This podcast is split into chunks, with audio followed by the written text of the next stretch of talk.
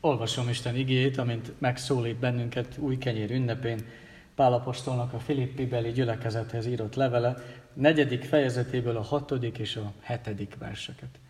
Hogy Isten hogyan, szólít, hogyan szeretne megszólítani bennünket ma a Filippi beli gyülekezethez írt levél negyedik fejezetéből a hatodik és a hetedik versek alapján, kérlek, hallgassátok meg figyelemmel.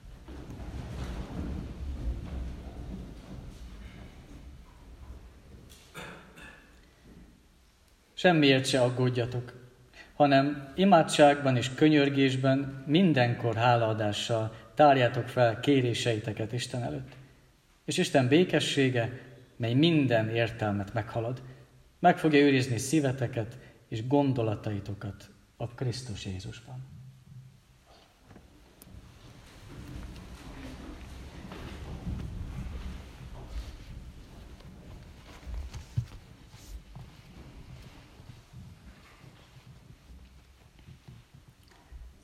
Mi lesz, ha? Szoktuk gyakran ezt a kérdést feltenni, elkezdeni, anélkül igazán, hogy a, a választ is meg tudnánk adni rá. Mi lesz velünk, ha teszünk fel talán még a miértnél is nagyobb hasonló kérdéseket, agyalunk problémákon, ha kell, ha nem, pedig valójában válaszolni a kérdésre őszintén nem tudunk. Hiszen állandóan összehasonlítjuk magunkat másokkal, állandóan bennünk van, hogy ragaszkodunk azokhoz, akiket szeretünk, akik bennünket szeretnek. Próbáljuk megvalósítani a mi álmainkat, a mi terveinket, próbálunk akár még a legrosszabbra is felkészülni, és hogyha ezek, ezekkel szembe kerülünk, akkor egyúttal kérdéseink is vannak. Mi történik akkor, ha?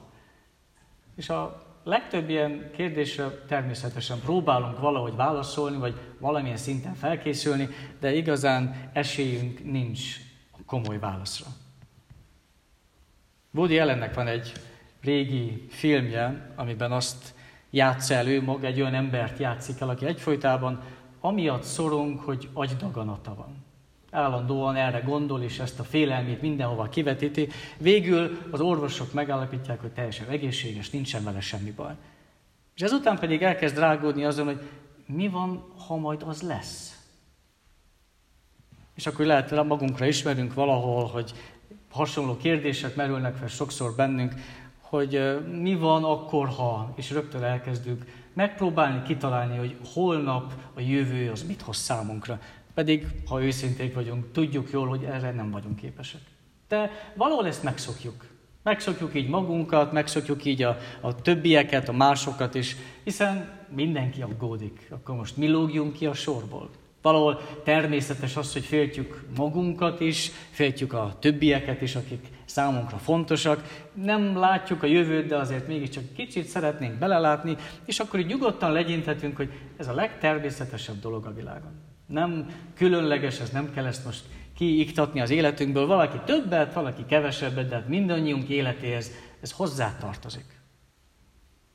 És van benne egy igazság, hogy tényleg nem tudjuk mi a gondolatainkat, érzéseinket csak úgy kivenni és máshova tenni, vagy valamennyire irányítani, befolyásolni. Azt azonban tudjuk, tudunk tenni az ellen, hogy aggodalommá váljanak. Ez ellen tudunk tenni. Luther fogalmazott így, és ide talál az ő mondata, hogy azt, hogy egy madár elrepüljön a felünk fölött, ezt nem tudjuk megakadályozni. Azt, hogy gondolataink jöjjenek, menjenek, ezt nem tudjuk megakadályozni. Azt, hogy a madár fészket rakjon a fejünkre, azt már igen. Azt, hogy a gondolat aggodalommá váljon, és menjen tovább, na azt már igen. A kérdés, hogy ez ellen teszünk-e valamit? Hiszen ha engedjük, hogy, hogy aggodalommá váljanak a mi érzéseink, a mi gondolataink aggodalmaskodássá váljanak, akkor igazán két hibába, nyugodtan mondhatjuk úgy, hogy két bűnbe esünk. Az egyik a kicsiny hitűség. A kicsiny hitűség, amikor úgy kételkedünk, hogy újra és újra megkérdőjelezzük azt, amit eddig tudtunk az Istenről. Eddig nagyon jól tudtuk azt, hogy gondoskodik rólunk, de amint egy olyan helyzetbe kerülünk, rögtön megkérdőjelezzük, hogy ez vajon tényleg így van? Kicsiny hitűség. Amikor engedjük, hogy a, a félelem az mégis oda ékelődjön közém és Isten közé. Pedig tudom, hogy ő mellettem van, de, de valamiért mégis a félelem erősebb lesz akkor. Vagy amikor mindegy, hogy körülöttem hogyan munkálkodik Isten, én akkor is aggódom, és akkor is félek. Pedig, és ugye pont ezt teszi oda le szeliden a maga Jézusi módján a tanítványok elé Jézus a Lukács evangéliumában, amikor azt mondja, hogy itt van, nézzétek meg a, a kicsiket, a madarakat, a virágokat. Hogyha e, ezekről a kicsikről én gondoskodom, mondja Isten, rólatok, akik többek vagytok, vajon nem gondoskodom? És ugye elmondja a tanítványoknak, hogy ott van, hogy ünnepi asztalhoz ültetem le a madarakat. Nem kell nekik dolgozni, mégis ott van, kapnak enni. Királyi ruhába öltöztetem a növényeket. Még Salamon is megirigyelhetné. Akkor vajon rólatok nem gondoskodom? Akkor vajon ti miért aggódtok? Kicsiny hitűségnek nevezi ezt Jézus. A másik dolog, ami miatt érdemes nem csak úgy lelegyintenünk az aggodalmaskodást, hanem odafigyelnünk rá, hogy ne menjen tovább, Elég megnéznünk a magvetőnek a példázatát. Ugye ismerjük jól, a magvető kimegy, szórja a magot, és a, a mag az nem csak a jó földbe hull, hanem több helyre, az útra is, többek közé a tövések közé is. És a tövéseknél azt olvassuk, hogy Jézus úgy magyarázza ezt, hogy a, a világnak a gondja az megfojtja az igét. Az, hogy hallom az igét, de közben tudom, hogy mennyi gondom van nekem otthon, mennyi gond vár engem, hogyha hazamegyek, és ezek sokszor megfojtják, és nem engedik, hogy gyümölcsöt teremjen. Az aggodalmaskodás az akadályoz a gyümölcs termésben is. Akár úgy, hogyha a saját dolgaimban kellene haladjak, akkor is sokkal nehezebb, de akár úgy is, hogy nem tudom az Isten igéjét úgy hallgatni, mint ami szabaddá tesz. Isten igéjét is akadályozom abban, hogy bennem tudjon munkálkodni. Úgyhogy tudjuk nagyon jól, hogy nem jó, de mégis nagyon nagy lépésnek érezzük, hogy innen valahogy tovább lépjünk.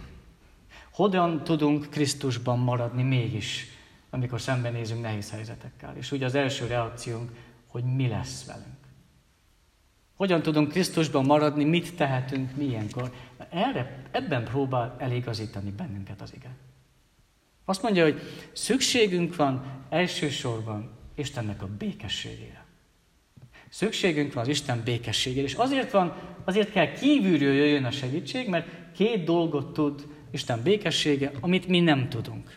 Hiába is próbálkozunk, hiába kilónunk, mi nem tudjuk, az Isten békessége igen.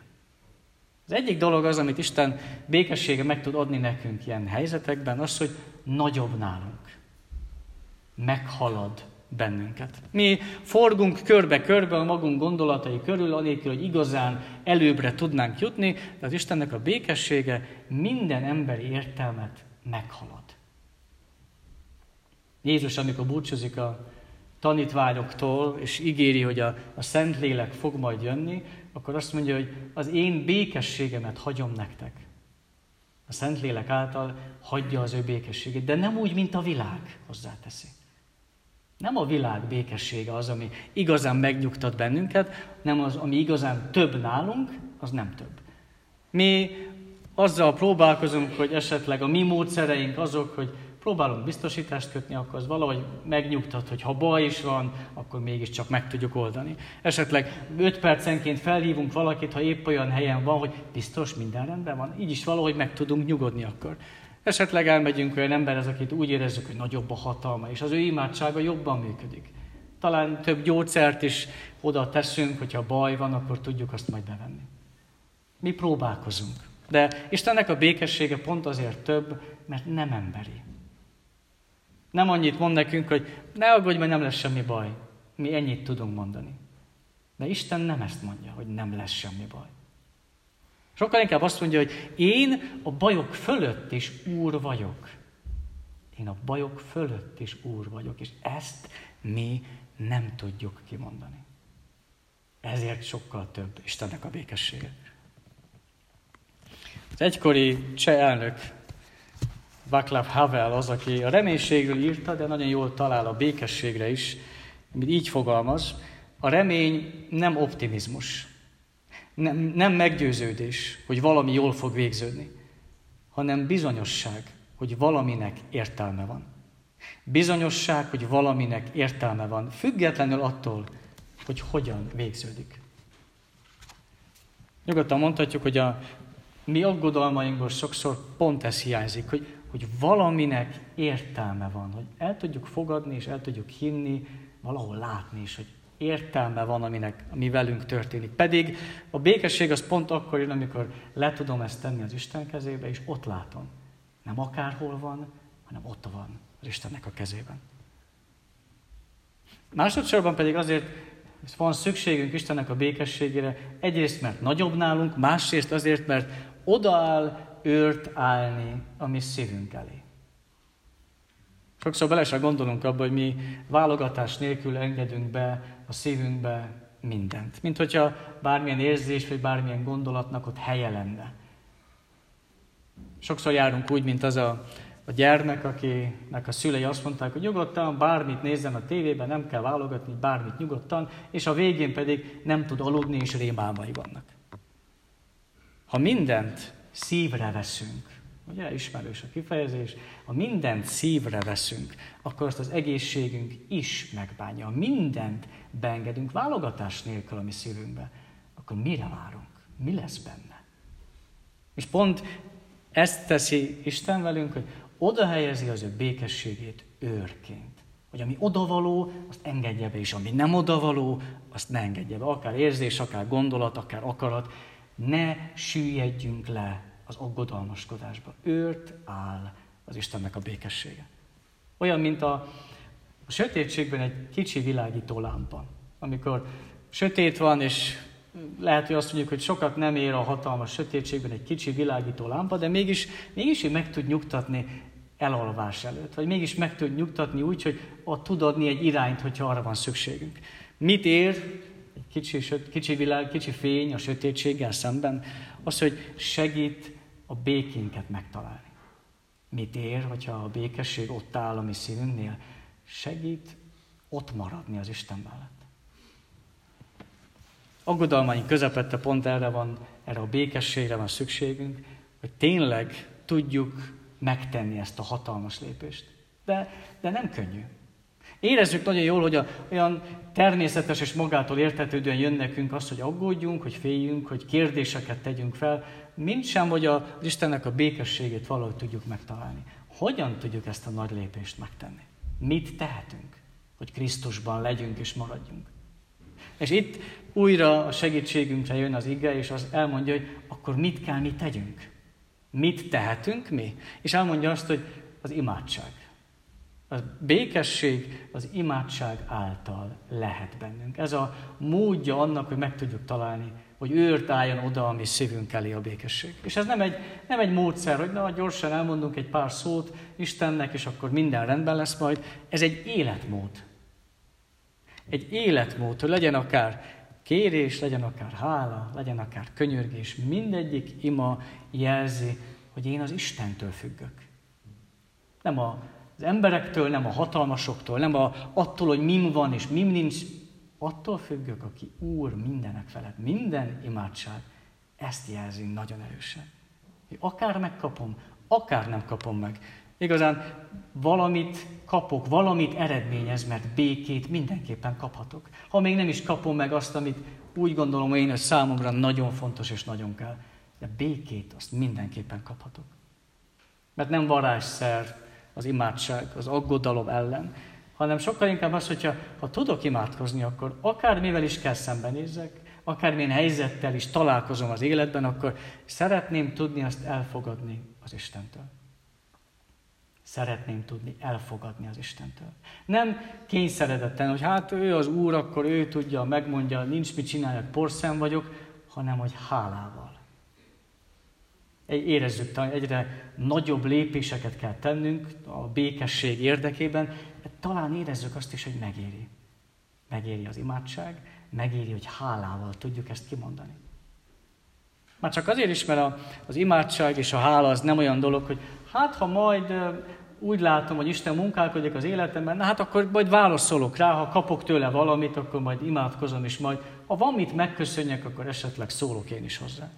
Ha észreveszem, hogy jelen van, ha meggyógyít engem, hogyha ellát engem bőségesen, hogy nem szenvedek hiányt, ha, ha sikeres vagyok, ha mindig jól végzem a munkámat, akkor akkor van miért hálát adjak, és van miért imádkozzak, de, de másképp minek?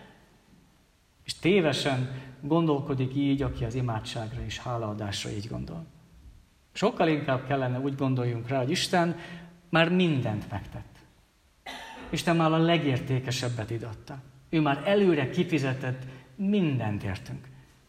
És nekünk nem maradt más, hogy mind, minden tettünkkel és imádságunkkal erre válaszoljunk. Nincs olyan helyzet, hogy mi már elértük és mindent megköszöntünk, akkor már befejezhetjük a hálaadást és befejezhetjük az imádságot. Annyira többet kaptunk az Istentől, hogy túl csordolt. Mindenünkkel, tettünkkel, imádságainkkal, szavainkkal csak hálát adhatunk neki.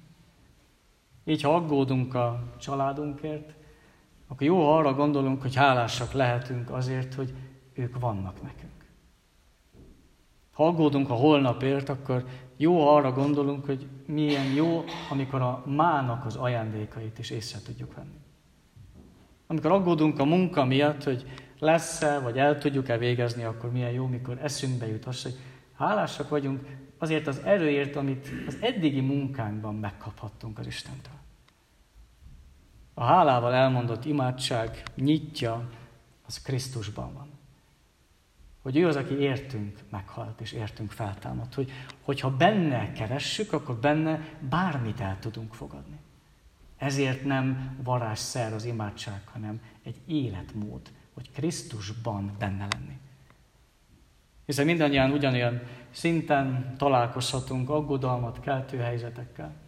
Egy kicsi semmi dologgal kezdődik, kezdődik egy bizonytalansággal, kezdődik egy rossz emlékkel, vagy bekapcsoljuk a tévét, a hírekkel, kezdődik egy-egy rablással, vagy gyilkossággal kezdődik, és akkor ezekkel mindannyian találkozunk, ha akarunk, hanem nagyon könnyen szembe kerülünk ilyenekkel, hogyan tovább? Mit teszünk? Elkerülni nem tudjuk, mit évők lehetünk vajon. És az aggodalom útjára lépünk, akkor onnan egyből következik az, hogy akkor imádkozni sem tudok. Az aggodalom az nagyon erősen meg tudja gátolni ezt. És akkor békét sem tudok találni, mert állandóan csak az aggodalmaskodás van bennem, és nem tudok Krisztusban sem lenni. Ha azonban az imádságot próbálom választani, akkor a békesség odaáll a szívem elé, és elkezdi azt őrizni.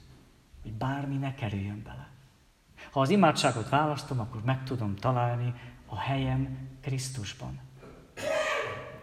Az imádság az, ami jó irányba lendít mindannyiunkat. Az imádság az, ami elindít bennünket, hogy ne lefelé, nem felfelé tudjunk ívelni. Egyszer úgy is lehetne fogalmazni, hogy ne aggódjunk semmiért, imádkozzunk mindenért.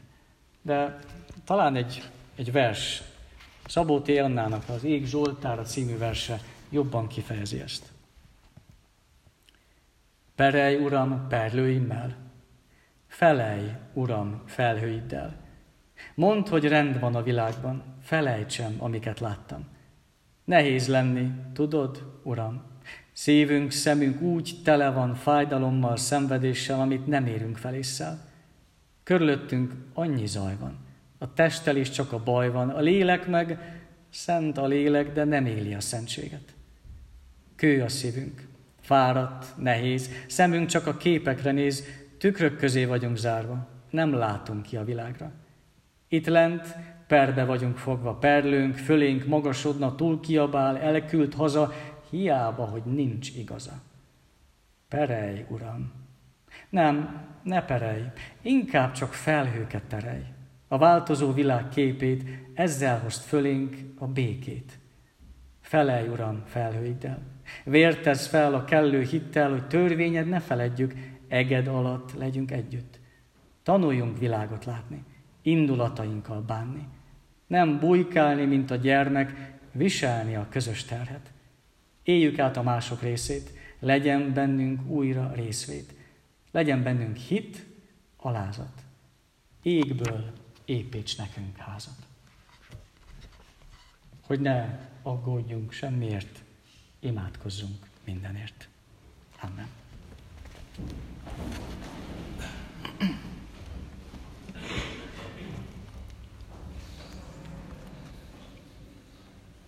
a 400. énekünk B változatának az első versszakát énekeljük.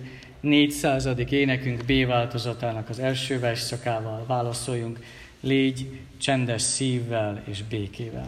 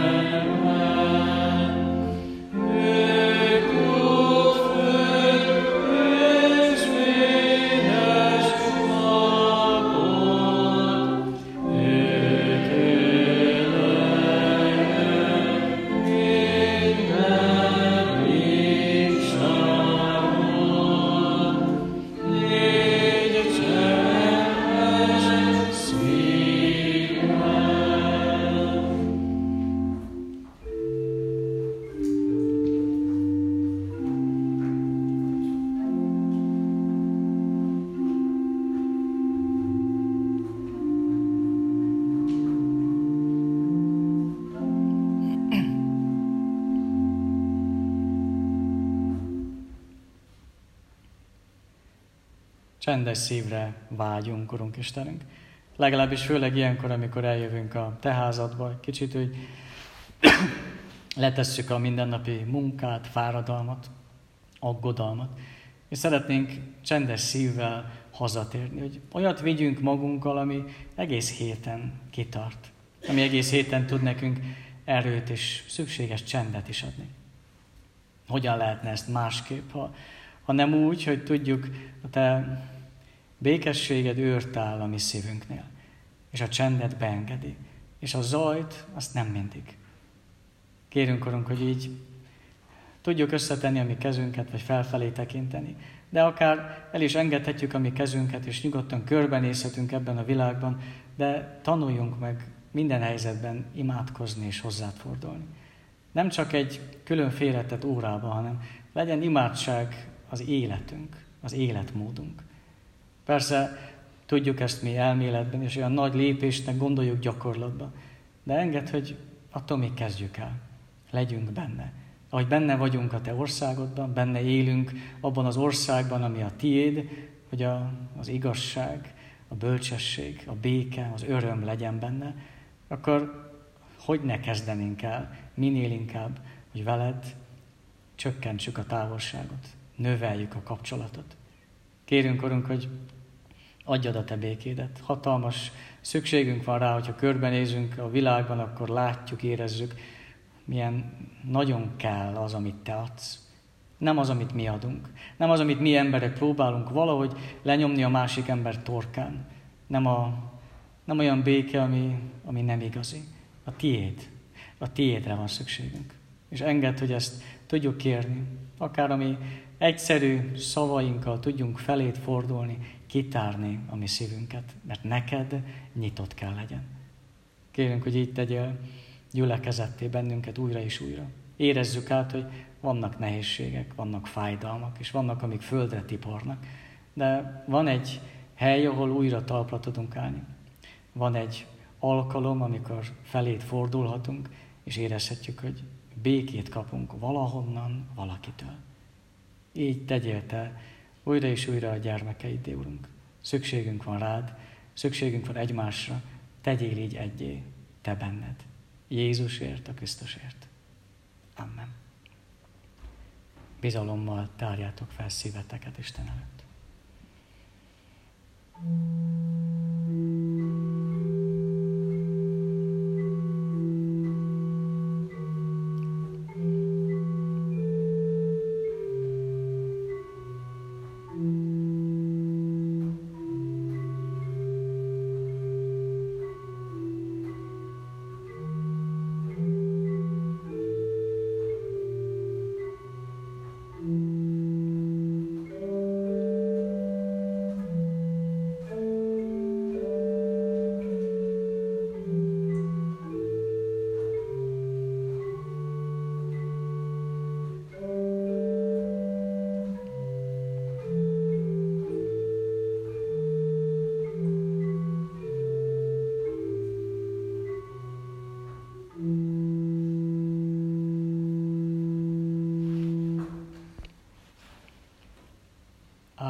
Áldott az Isten, aki meghallgatja könyörgésünk szavát. Amen. Mi, atyánk, aki a mennyekben vagy, szenteltessék meg a te neved. Jöjjön el a te országod. Legyen meg a te akaratod, amint a mennyben, úgy a földön is. Minden napi kenyerünket add meg nékünk ma. És bocsásd meg védkeinket, miképpen mi is megbocsátunk az ellenünk védkezőknek. És ne vigy minket kísértésbe, de szabadíts meg a gonosztól, mert tiéd az ország, a hatalom és a dicsőség mindörökké. Amen.